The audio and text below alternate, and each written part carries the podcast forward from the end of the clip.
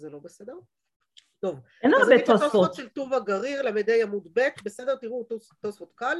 אומר כן. לנו התוספות, פשוט אה, פסיקה להלכה, בסדר? מכאן משמע שאסור לשתות יין בערב פסח, מן המנחה ולמעלה, ואם רוצה לשתות, צריך לשתות הרבה, דטובה מגרר גריר. כלומר, אומר לנו התוספות, מה שהלכה למעשה, לומד את זה כאן הלכה למעשה, ערב פסח אחרי, אחרי מנחה, מהמנחה ולמעלה, מי שרוצה לשתות יין שלא ישתה, ואם הוא רוצה, אז שישתה המון. כי זה דווקא... כמו שרבא עשה. בדיוק כמו שראינו בגמרא, בסדר? אז ממש לוקח את זה להלכה למעשה. אבל למה שישתה המון? כי... כי אמרנו ש... זה לא משביע. כי זה לא משביע, דווקא כששותים הרבה זה לא משביע, כששותים. מעט זה מעורר את התיאבון אה, וזה כאילו יכול להשביע גם, כששותים הרבה זה לא משביע ואז אין בעיה שהוא יאכל מצה לתיאבון. אה, התיאבון של שיכור אני לא יודעת מה להגיד עליו אבל בסדר, כנראה זה מי שסומך על עצמו שגם הטוב ששותה הרבה זה לא משפיע עליו ויש כאלה, זאת אומרת יש כאלה שבאמת צריכים לשתות המון המון המון המון יין כדי להשתכר ויש כאלה שטיפה הכי קטנה כבר משקרת אותם אז כל אחד יכיר את עצמו וידע מה כן ומה לא בלקסיקון שלו. בכל מקרה, אני לא מכירה הרבה שבערב פסח מהמנחה ולמעלה, יש להם זמן, בדיוק, זמן. תסכימו איתי שהרוב מסתפקים בארבע כוסות ולא בזה, בסדר? טוב, אני עוברת, אני עוברת על תוספות, אני לא עוברת על רש"י, כי אני חושבת שרש"י בסך הכל היה די פשוט, אלא אם כן היה משהו נכון. שנתקעתם איתו. אם לא נתקעתם, אני עוברת רק לתוספות, בסדר? אני רוצה ככה שנעבור על זה. אומר לנו התוספות הלא יראנו, בסדר? זוכרות את החלק הזה? בואו נקרא רגע אחד את הגמרא רק כדי להיזכר, בסדר? אה, בשבת. בדיוק, הסיפור הזה על אה, אה, בשבת. אה, ותנן, זה הכלל כלשהו עיקר וכולי. הכה במאי עסקינן בחושש בגרונו. דתניא, חושש בגרונו לא יראנו בשמן תחילה בשבת, אבל נותן שמן הרבה לתוך הנגרון ובולע. זוכרות את הקטע הזה, ש- כן. את הברייתא כן. הזאת שהבאנו כאן. הברייתא הזאת, אה, עליה רש"י מפרש על לא יראנו בשמן, אומר בשבת, דמשהי לי בתוך גרונו ואינו בולעו, וכיוון דלא בלע לי מוכח המילתא דלרפואהו. וחכמים גזרו על כל רפואות הניכרות משום שחיקת סממנים שהיא מלאכה. אומר לנו רש"י בעצם, אם הוא מגרגר, זה נק... זה- מגרגר זה בדיוק העניין הזה של להשרות לרפואה. כן. זו בדיוק הבעיה.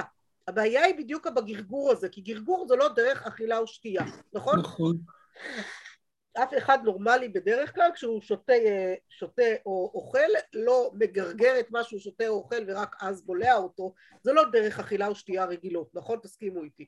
לכן גרגור או השהיה בפה זאת גם השהיה בפה אני חושבת שהדבר היחיד שאני מכירה שאנשים משים בפה לפני בליעה זה מציצה של סוכריה מסטיק אה, יש כאלה שגם את הגלידה מעדיפים להמיס בפה לפני שמכניסים כי זה משפיע יותר על הטעם אבל דברים אחרים בדרך כלל אנשים באמת לא נוטים להשרות בפה אלא אוכלים לא עושים בולעים נכון? זאת אומרת שותים בולעים בלי להשרות כשמשהים בפה זה ניכר זה הרי מה הבעיה כאן? הבעיה כאן זה החושש מגרונו כלומר יש לו עניין שהדבר הזה שהוא מכניס לשם רפואה הוא רוצה שיעזור לו הדבר הזה ישפיע וישהה כמה שיותר בתוך הגרון שלו כי לשם הוא, רוצ, הוא חותר זה שזה ייבלע אחר כך בתוך הגוף לא יעזור לו הוא רוצה את זה לא בבליעה בתוך הגוף אלא דווקא בשהייה באזור של הגרון, נכון? ולכן לכן הבעיה. לכן לדעתי גרגור אפילו עוד יותר גרוע מרק השהיה בפה. כי גרגור הוא ממש עבודה על הגרון בצורה לא, לא הגיונית, בסדר? אבל אומר לנו רש"י, הלא יראנו בשמן, אני לא יכולים לחשוב שהלא יראנו בשמן זה באמת גרגור. אומר רש"י, זה אפילו לא גרגור, אלא רק הבליעה, ההשהיה. בלי בליעה.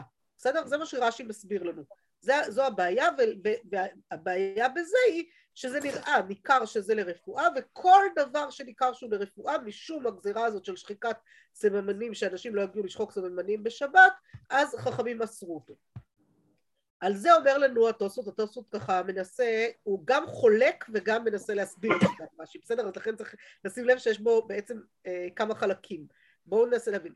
לא יראנו, פירש רש"י להשותו. בסדר? אז קודם כל מביא מה רש"י פירש, מסביר מה פירוש, מה הוא פירש. ואם תאמר, אם כן, לפלוג ולפני בדידה. מה העירי על ידי הנגרון? אפילו בעיני שרי לבולעו לאלתר. כלומר, אם אתה, הוא אומר לנו, אתה יכול, אם תאמר שאתה תחלק אותו, בסדר? ותגיד, פשוט תחלק בין מצב של השעיה למצב של בליעה ישירה. תגיד, אתה לא צריך, אין בעיה שהחושש בגרונו יבלע שמן בשבת. תחלק בין השעיה לבין בליעה, אבל זה לא מה שהוא אומר, הוא אומר שצריך את הנגרון.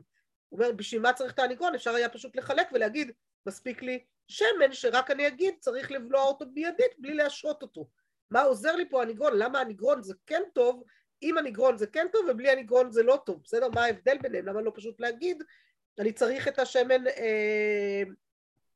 בסדר? הוא בעצם אומר, לדעת רש"י, יש לנו בעיה עם הסיפה של הברייתא שמדברת על הנגרון, כי בשביל מה צריך אותו בכלל? אפשר היה לחלק אחרת, לחלק בין השעיה לבין בליעה מיידית. אה... אז הוא אומר, אה, שר, אה, אפילו בעיני שרי לבוא לא לאלתר, דהיינו אסור אלא לערער, דהיינו להשותו. על כן, בגלל הבעיה הזאת שבעצם לא ברור לנו הסיפה של הברייתא, ברגע שאנחנו מעמידים את זה ככה, פירש הרי, הרי זוכרות מי הוא? רי, רי? רי בתוספות? מה זה? רי בתוספות, רבי יצחק הזקן מדנפייר, בסדר, אחיין של רבנו תם, מראשוני, מבעלי התוספות, ככה אלה שמעמידים חזק את שיטת בעלי התוספות, הוא ממש העמיד את השיטה, המאה ה-12, בסדר, לזכור. רבי יצחק מאיפה? איש חשוב. דנפייר בצרפת. בסדר, אחיין של רבנו תם. אוקיי. אה, בית המדרש של אה, שמה משפחת רבנו תם לענפיה, והוא באמת אחד מעמודי התווך המרכזיים ביותר בתוספות. אז הוא אומר, על כן פירש ארי לא יראנו, לא יראנו אפילו בבליעה בלא שהייה, שכל שתייה שאינה אלא לרפואה, קרא לי ערעור, ואפילו כשבולעו. והיינו תמא דמתאסר, והסיבה שזה נאסר, משום דקה מוכחא מילתא דרפואה כמכוון. למה מוכחא מילתא דרפואה כמכוון אפילו כשהוא בולע אצל האלתר? לכאורה היינו חושבות שרק השהייה הזאת, או הגרגור, או מה שזה לא יהיה, זו הבעיה. למה זה ניכר שבכל זאת זה לרפואה כשזה רק שמן? כי מי שותה שמן. מי שותה שמן. מי שותה שמן, מי ששותה שמן ניכר שהוא עושה את זה לרפואה, מה זה משנה אם הוא משה את זה או לא משה את זה, בכל מקרה ברור שזה לרפואה. לכן שיטת ריקני שלא יראנו, הכוונה היא יבלע אותו, בסדר? למה זה נקרא אה, עירייה, עירוי ולא אה, נקרא בליעה, לא יודעת. למה הברייתא החליטה דווקא ככה לה, לה, להגדיר את זה, אבל זה לא הכוונה שהייה, בסדר? אה, העירוי הזה לא נקרא שהייה ויש בזה גם היגיון, תחשבו, מה זה עירוי? עירוי, כשאנחנו סתם חושבות על עירוי... הכנסה ישירה לגוף. זה בדיוק, אנחנו שופכות משהו, לא משנה, זה יכול להיות, יש לנו הרי מושגים בהלכות שבת המון של עירוי מכלי ראשון, עירוי מכלי שני, mm. נכון? כל הסיפורים האלה של עירוי. הכוונה היא שפיכה של משהו ממקום אחד לשני, אז זה דווקא הרעיון הזה של להגיד שזה בליעה ישירה, זה יותר מסתדר עם המילה גם, מאשר להגיד שזה שהייה, כי בעירוי בדרך כלל אין לנו שהייה, יש לנו, יש לנו שהייה כל עוד זה כאילו באוויר. נכון? זה, זה בדינים של כלי ראשון, כלי שני.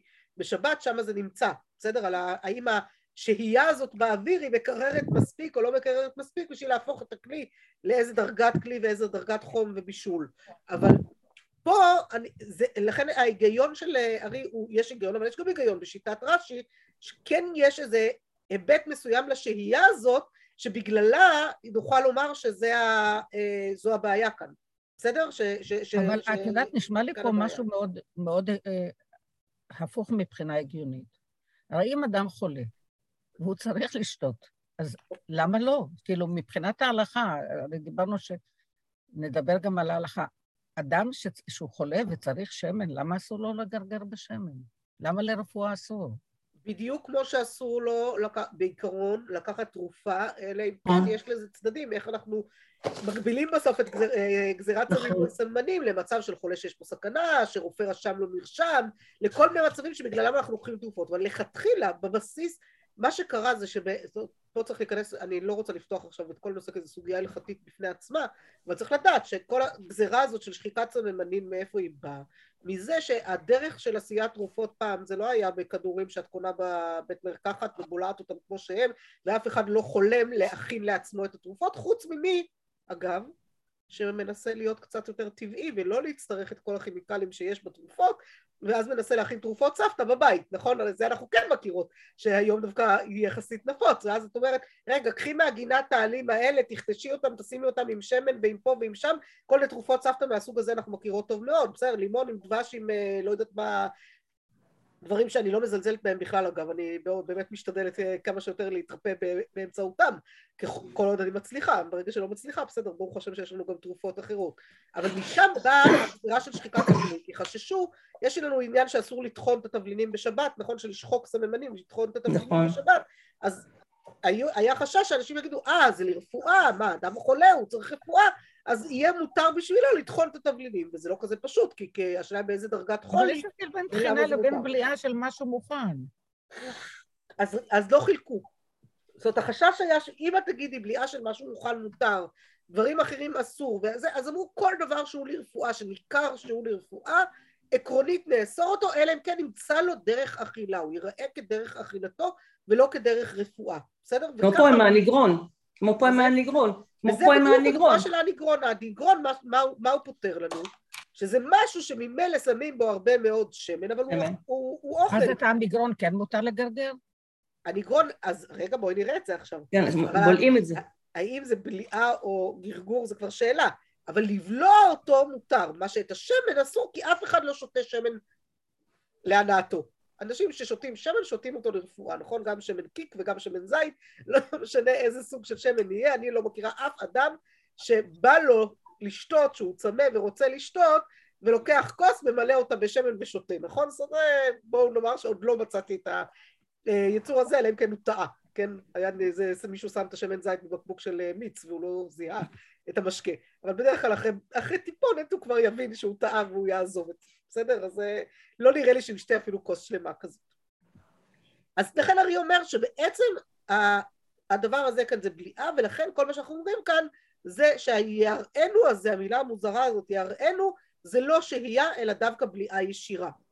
אה, אי נמי, אבל אז מביאים בתוספות פירוש אחר, לא של אה, ארי, אלא פירוש אחר שאולי יישב לנו יותר את דברי רש"י. יש ליישב פירוש רש"י לא יראנו להשותו, אבל נותנו לתוך הנגרון ואפילו להשותו, או בולעו בעיני בלא שהייה. כלומר, הוא אומר לנו, התוספות, אפשר גם להעמיד את רש"י בדרך אחרת. אפשר להגיד, להעמיד את רש"י, שיש, לפי רש"י, אפשר להציב שני מצבים. אם אתה רוצה להשהות, תעשי את זה על ידי הנגרון, כי הנגרון, עכשיו, זה, יש בזה גם היגיון מסוים. למה? כי אמרנו שהנגרון הוא סוג של תבלין. אם הוא סוג של מאכל שהוא בא לטיבול, יכול להיות שבאמת השהייה שלו בפה, כמו שאמרתי לכם קודם, לגבי הגלידה. נכון? הגלידה אמרתי שלמה אנשים משאירים אותה בפה יותר זמן, חוץ מזה שלפעמים זה קר לנו מדי אז אנחנו לא רוצים לבלוע משהו קר מדי, אבל גם הרבה אנשים נהנים מהטעם, נכון? למה משאים סוכריה או מסטיק בפה? כי נהנים מהטעם של זה, נכון? אז אנחנו, דבר שהוא טעים לנו, אנחנו הרבה פעמים משאים אותו בפה וזה דרך אכילתו, זה דבר שהוא הגיוני לעשות אותו, בסדר? כאילו מוצצים אותו יותר זמן, אז גם הנגרון אולי כתבלין יכול להיות שהגיוני באמת להשעות אותו בפה, ואז יגיד לנו רש"י, אסור להשעות, אה, לדעת כן. רש"י, לפי הפירוש של תוספות פה, רש"י יגיד לנו, עירוי זה השעיה, הבעיה בעירוי זה השעיה. הנגרון מותר להשעות בגלל שהוא תבלין והוא דרך אכילה, ושמן מותר לי לבלוע ישירות בגלל ש... לא השהיתי ואין בעיה של לא יעראנו, בסדר? מבינות את העמדה כן. של אה, זה? אז זה הפירוש השני, כלומר יש לנו אז אם ככה שני פירושים פה, את פירוש הרי שאומר לנו לא, לא יעראנו שווה לא יבלענו, בסדר? ומסביר לנו למה יש בעיה בבליעת שמן ואין בעיה בבליעת הנגרון, אבל לפי זה לכאורה ייתכן שגם על הנגרון הרי לא יסכים שמותר לגרגר או להשהות, בסדר? אני לא יודעת, אבל לא אתייחס לאפשרות הזאת, ויש לנו את האפשרות השנייה של ההסבר של התוספות בפירוש רש"י, שיגידו לנו לא, לא יראנו זה דווקא שהייה, אבל שהייה של שמן אסורה כי זה ממש ניכר שזה לרפואה, ולכן יהיה מותר לבלוע שמן, יהיה אסור להשהות שמן, הנגרון יהיה מותר גם להשהות. בסדר? ברור. יופי. אמ, עכשיו אנחנו חוזרות למשפט שהתלהבתי ממנו כבר בסוף הפעם הקודמת, כיוון דאיתלי הנאה מיני באי ברוחי, בסדר? ואז על זה התוספות מרחיבים למצב נוסף, בסדר? מנסים להגיע למצב נוסף, שאגב גם הוא יכול להיות מאוד מאוד קשור לענייני אה, אה, רפואה, כי לי יש איזה, אמרתי לכם, אני תרופות סבתא דווקא אוהבת, הרבה פעמים יש לי, עכשיו שאני עם הצינון אני מנסה להתמודד לגמרי בזכות זה, האמת שאחרי החתונה זה ממש עזר לי, הצלחתי להתחמק מהחום שיעלה לי, הייתי היחידה פה בבית שלא עלה לחום. מה לקחת? אה, ואני לוקחת את, ה, את, את השמנים של שלוס, גם ה synergy וגם ה number 9 של שלוס, זה תערובת של, אה, של שמנים אתריים, תערובת סינרגטית, טעים זה לא, הילדים כמעט הורגים אותי כל פעם שאני מנסה לדחוף להם את זה. אז זה מתחלק ככה, יש את אלה הגדולים שכבר מבינים שזה עוזר להם והם לוקחים את זה יפה מאוד למרות שזה לא טעים, ויש את הקטנים שלא מסכימים לקחת את זה למרות שהם יודעים שזה יעזור להם כי זה לא טעים. אז זה מאוד uh, צפוי שככה זה יתחלק, כי זה באמת מר, זה באמת מריר כזה, זה לא, זה לא כל כך כיף לבלוע את זה, אבל כל פעם אני מתלבטת האם אני, באמת, השאלה, אני לוקחת את זה לרפואה, אז אני צריכה לברך על זה או לא צריכה לברך על זה. עכשיו, באיזשהו מקום, כיוון שכבר התרגלתי לטעם של זה, מה אמרת אלן? אתה לשתק? אם זה לא טעים אז זה פחות בעיה. אז לכאורה לא צריך כי אין לי הנאה מזה. השאלה היא מה נקרא הנאה. זאת השאלה שלי היא שאלה כפולה. א', מה נקרא הנאה? בסוף יוצאת לי מזה טובת הנאה לא קטנה בכלל, עובדה, זה חסך לי עליית חום די רצינית. אבל זה בסוף, זה לא... לא, לא, לא. אבל באותו רגע זה לא הנאה מיידית מהעולם הזה, אולי זה לא בדיוק ההנאה של העולם הזה המיידית, ואז לכן את אומרת זה לא שייך. מצד שני, יש גם בעיה בדבר הזה, שהרבה פעמים מתרגלים לטעם, וכשאת מתרגלת לטעם הוא גם פחות מפריע לך כבר. אני לא יודעת אם אפשר להגדיר את זה כהנאה, אבל אני שמחה לקחת את זה כבר, כי אני יודעת שזה יעזור לי ואני ארגיש יותר טוב. אבל זה לא טעם, זה לא אוכל. אז זה בדיוק מה שאומר לנו פה התוספות, כיוון דאית לי הנאה מיני באי ברוכי, ונראין הדברים, ואם אדם שותה, משכין, אם המשכין רעים לשתות, דלית לי הנאה מיני, לא באי ברוכי. ואי אית לי הנאה מיני, בלא הרפואה, באי ברוכי. בסדר? אז זה ממש הוא מחלק בדיוק את החלוקה הזאת. אומר, לא רפואה. שאם זה רק לרפואה וזה מר, מה ההוכחה שלי בעצם לזה שאני באמת לא נהנית מזה ולא צריכה לברך על זה? נורא פשוט, אני אף פעם לא לוקחת את זה כשאני לא מצוננת, נכון? אני לא שותה את זה להנאתי, בואו נגדיר את זה כך. אני שותה את זה כי אני צריכה את זה, ולכן ככל הנראה, גם אם זה ככה, אז אני לא צריכה אה, לברך על זה. אה, השאלה תמיד עולה גם, כשאני שותה את זה ואז אני שותה מיד אחרי זה מים, להעביר את הטעם של ה... שיספק יותר טוב ולהעביר את הטעם. על המים האלה צריך לברך או לא? גם כן. שאלה, נכון? לכאורה המים האלה כבר אמורים להיות, הם, הם הרבה פעמים הרבה יותר מתוקים ממים רגילים, כי אחרי המרירות את מרגישה את הטעם מתיקות היטב. מצד שני, אני לא יודעת אם זה הנאה, כי אני בסך הכל שותה אותם רק להעביר את הטעם הרע מהפה. זה כמו המגרון, המגרון, כמו המגרון. כמו הנגרון? רק את מחלקת את זה. יכול להיות, לא יודעת, אבל זה, זה מעניין בכל מקרה. אה, אתם מבינות, זה, זה הדיונים לאחר ככה, מה, מה אנחנו עושים עם זה. והתוספות של והילכתה זה ממש ממש תוספות שהוא בדיוק כמו רש"י, בסדר? והילכתה שכתוב בספרים לא גרסינן, בלשון הלכות גדולות הוא עד קמחא וכולי. כלומר אומרת, אומר לנו כאן תוספות, כמו שאמר לנו רש"י, תדעו לכם שיש פה איזה משפט שנמצא, אה, והמשפט הזה שנייה בכלל לא נמצא אצלנו כבר, בסדר? ראיתם? שהוא בכלל לא נמצא אצלנו. בגמרות שלנו, האלמנה והאחים ראם, זה נורא מעניין מה שהם עשו. מצד אחד הם כבר כנראה הכירו את רש"י וטוסות והבינו שזה לא חלק אה, אינטגרלי מהגמרא, והשמיטו את זה אפילו בלי לשים, לפעמים שמים בסוגריים עגולים קטעים כאלה, הם אפילו לא הכניסו את זה בסוגריים עגולים, הם אמרו, אם רש"י וטוסות אומרים לי שזה לא גרסינן ושזה שייך להלכות גדולות, אז אני בכלל לא צריכה לשים, צריכים לשים את זה. מצד שני, את רש"י וטוסות הם לא הורידו על זה, למרות שזה לא קיים בטקסט, כן? אז כאילו יש לנו דיבור המתחיל של משהו שלא קיים לנו בטקסט. אז באיזה... חיפשתי את זה. מה זה, חיפשת את זה חנה? כן, אבל חיפשתי איפה בגמרא מופיע הלחצה לפני ש... יפה, ואין כאן הלחתה בגמרא. לכן לא חזרתי לגמרא לקרוא, כי אין לי מה לקרוא. כן, בסדר, כן. אבל זה בדיוק המשחק המעניין בסיפור הזה. מה שאלת בלה? איפה זה מופיע אם כך? יפה, לא איפה זה מופיע? הוא אומר בהלכות גדולות. מי זה הלכות גדולות? אה, משהו נרבני ניסים, לא? לא. לא, ואת באזור, פחות או יותר. הלכות גדולות זה רבי שמעון קיירה. זה אה, גם גאון בבלי, מתקופת הגאונים בבבל, בסדר? רבי שמעון קיירה, אה, בעל ספר הלכות גדולות, לכן ה' ג' זה הלכות גדולות. כן. ובירושלמי זה כן מופיע? מה זה? בירושלמי. לא חושבת, לא, לא, זה הלכה, המילים האלה להגיד והלכתה, כך וכך, זה מילים שגם הגיוני שהגאונים הכניסו אותן, שילבו אותן, כי הוא בעצם פירש בהלכות גדולות את הגמרא, ואמר, תדעו לכם שלהלכה כך וכך וכך, בסדר? אז מישהו שהעתיק אותו, העתיק את זה בטעות לתוך הגמרות, למרות שזה משהו הרבה יותר מאוחר, ורש"י וטוסות ידעו להבחין בזה ולהגיד, רגע, רגע, זה, שייך, זה בא מהלכות גדולות. החכמי הסבוראים בגמרא לא פסקו ככה את ההלכה, לא כתבו לנו את ההלכתה ככה, בסדר? לכן אה, חשוב לדעת להבחין עוד פעם במשלבים של אה, זה, כי הלכות גדולות אין לו את אותו תוקף, הוא אמנם גאון ויש לו תוקף לא קטן, אבל זו, זה ממש לא אותו תוקף כמו שיש לגמרא או לסבוראים, בסדר? ולכן זה חשוב היה להם להבחין בזה. וכנראה לכן גם הורידו את זה אחר כך בגלל רש"י ותוספות כאן. אנחנו עוברות לקמחא דחיתא, כן. בסדר? למדנו את זה היום. מצוין. אז קמחא דחיתא, תשימו לב שרש"י, איך, איך רש"י פירש לנו קמחא דחיתא? זוכרות? קמח חיטים, קמח שגורסים. קמח חיטים, אוכל קמח חיטים. כמו שהוא, נכון? כן, כן. כן. אז התוספות על זה, ככה, לא יודעת אם על זה, אבל התוספות לא נראה להם לפרש ככה את הקמחא דחיתא. כי לא מסתבר שאדם יאכל קמח שטחון כל כך דק. בסדר? קמח דק דק שטחון דק, שיאכל אותו ככה בכפית, בסדר? לצורך העניין, מי אוכל ככה קמח? זה לא נשמע הגיוני בכלל. בסדר? לאכול אותו ככה על דעת זה שאתה אוכל קמח, שאתה רוצה לאכול חיטה כרגע. הרי כל המחלוקת פה, מה המחלוקת בקמחא דחיתא? היא המחלוקת בין רב יהודה לבין... אה, אם לברך על זה. רב נחמן, רב נחמן, מה לברך? מה לברך? בורא פרי אדמה או שהכל? מה, מה, מה יכול להיות, חכו שנייה אחת לפני שנגיע לגמרא, לפני שעברתם על הגמרא הזאת, אני לא אחזור עליה, אבל תנסו רגע לדייק, מה ההווה אמינא של רב יהודה לומר לנו בורא פרי האדמה, ומה ההווה אמינא של רב נחמן לומר שהכל נהיה בדברו?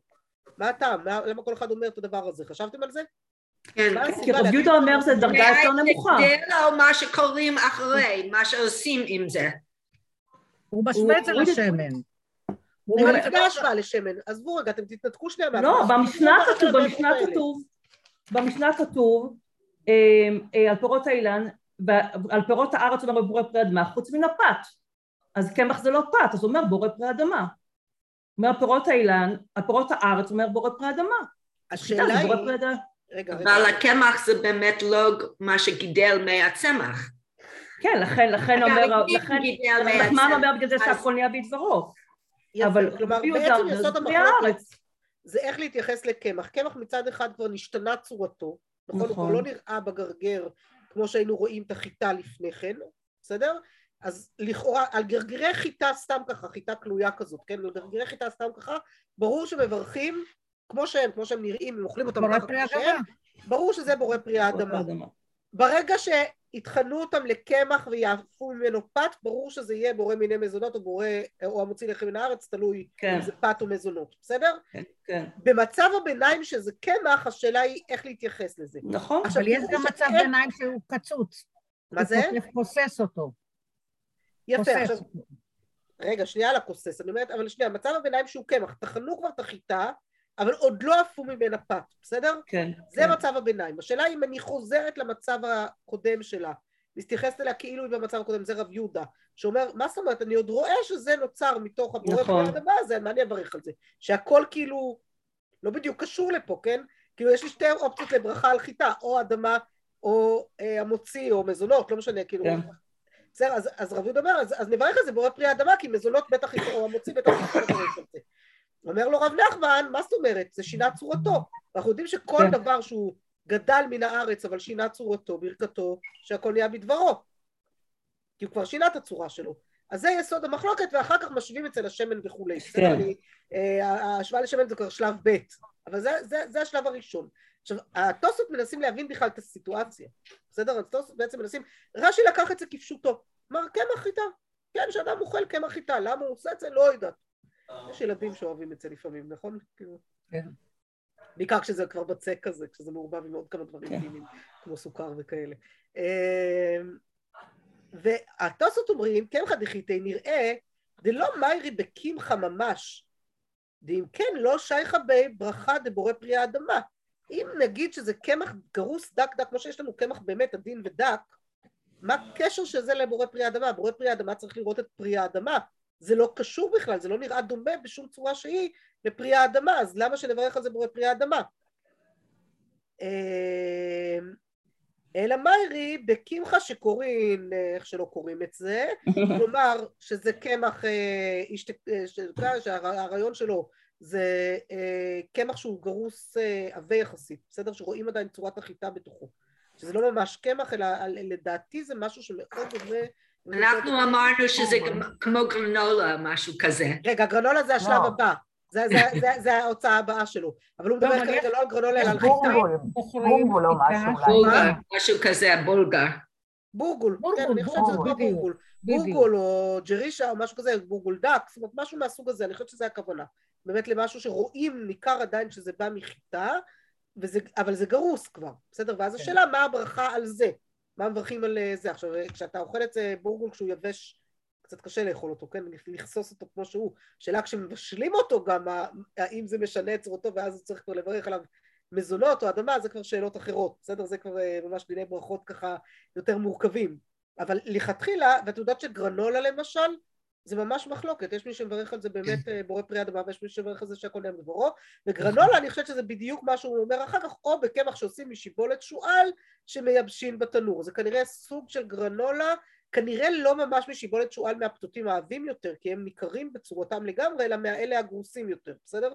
שאז שאלה אם אה, מברכים עליהם בורא פרי האדמה או מברכים עליהם או שהם כבר אה, נגרסו מספיק בשביל לברך עליהם לא, פתיתים שלמים, מהגרנולה יש גרנולה פתיתים שלמים של... אני אומרת, גרנולה יש פתיתים שלמים, אבל פתיתים שלמים, אני לא יודעת איך אפשר לקרוא לזה קמח.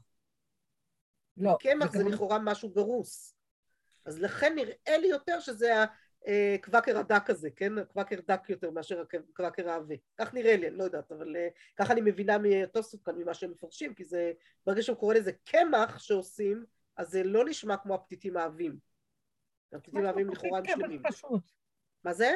נשמע לי כמו כפית קמח, לוקח כפית קמח לפה. לא, לא, לא, אבל זה בדיוק מה שהטוסט אומרים, שזה לא כפית קמח שלוקחים, אלא זה משהו שהוא צריך להיות באיזה דרגה קצת יותר עבה, שעדיין יהיה ניכר בזה צורת הגרעין, אבל הוא כבר לא יהיה באותה רמה של... אה, אה, באותה רמה, בסדר? Mm. ואז מה הוא מברך על זה? ואז הוא אומר, מה מברכים על זה? זו שאלה איך מכריעים במחלוקת בין רב יהודה לרב נחמן, ומה מה, מה, מה, מה הגמרא החליטה בעניין הזה? אתם למדתם אותה. כן, לא, בהתחלה היא אמרה ש, שדואגים כמו ש, שרב יהודה אמר כרב שמו, כשמואל וחנה, הרב חנה... יפה, אמר לו רבא לרב נחמן, לא תפלוג עלי דרב יהודה דרבי יוחנן ושמואל קיימי קרתי. כי הם היו קודמים, וכן אמר רבי יצחק, אמר רבי יוחנן, שמן זית מברכים עליו, ומתוך ההשוואה לשמן זית והכל, הם פוסקים... הם היו קודמים מבחינת הפסיקה. מה זה? הם היו קודמים לרב יהודה. בדיוק. לא, כן, הם היו קודמים והם כתבו גם לרב נחמן, בסדר, הוא אומר, אתה לא יכול, עם כל הכבוד לך, אתה לא יכול לפלוג על רב יהודה, בגלל שרבי יוחנן ושמואל, שהם יותר קדומים ממנו, הם באותה, הוא נמצא באותה דעה שלהם, הוא הולך איתם באותה שיטה, בסדר? ואם הוא הולך בשיטתם ואתה לא הביא את השיטה של מישהו אחר בין זמנם, אז אי אפשר אה, שתחלוק על, אה, עליהם, בסדר?